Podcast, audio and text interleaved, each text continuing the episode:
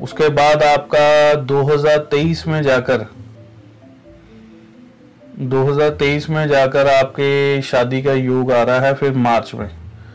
फिर ऑलमोस्ट पूरे साल में आपका योग नहीं है हीरू शादी के लिए। इसलिए अगर आपने विवाह करना है, शादी करनी है तो आपके लिए बहुत अच्छा रहेगा। या तो आप इसी महीने के अंदर अगर आपने कोई लड़का देखा, घर वालों ने देखा तो शादी कर लीजिए। नहीं तो अगले साल में हो रही है और वे एक खास चीज़ बता दूँ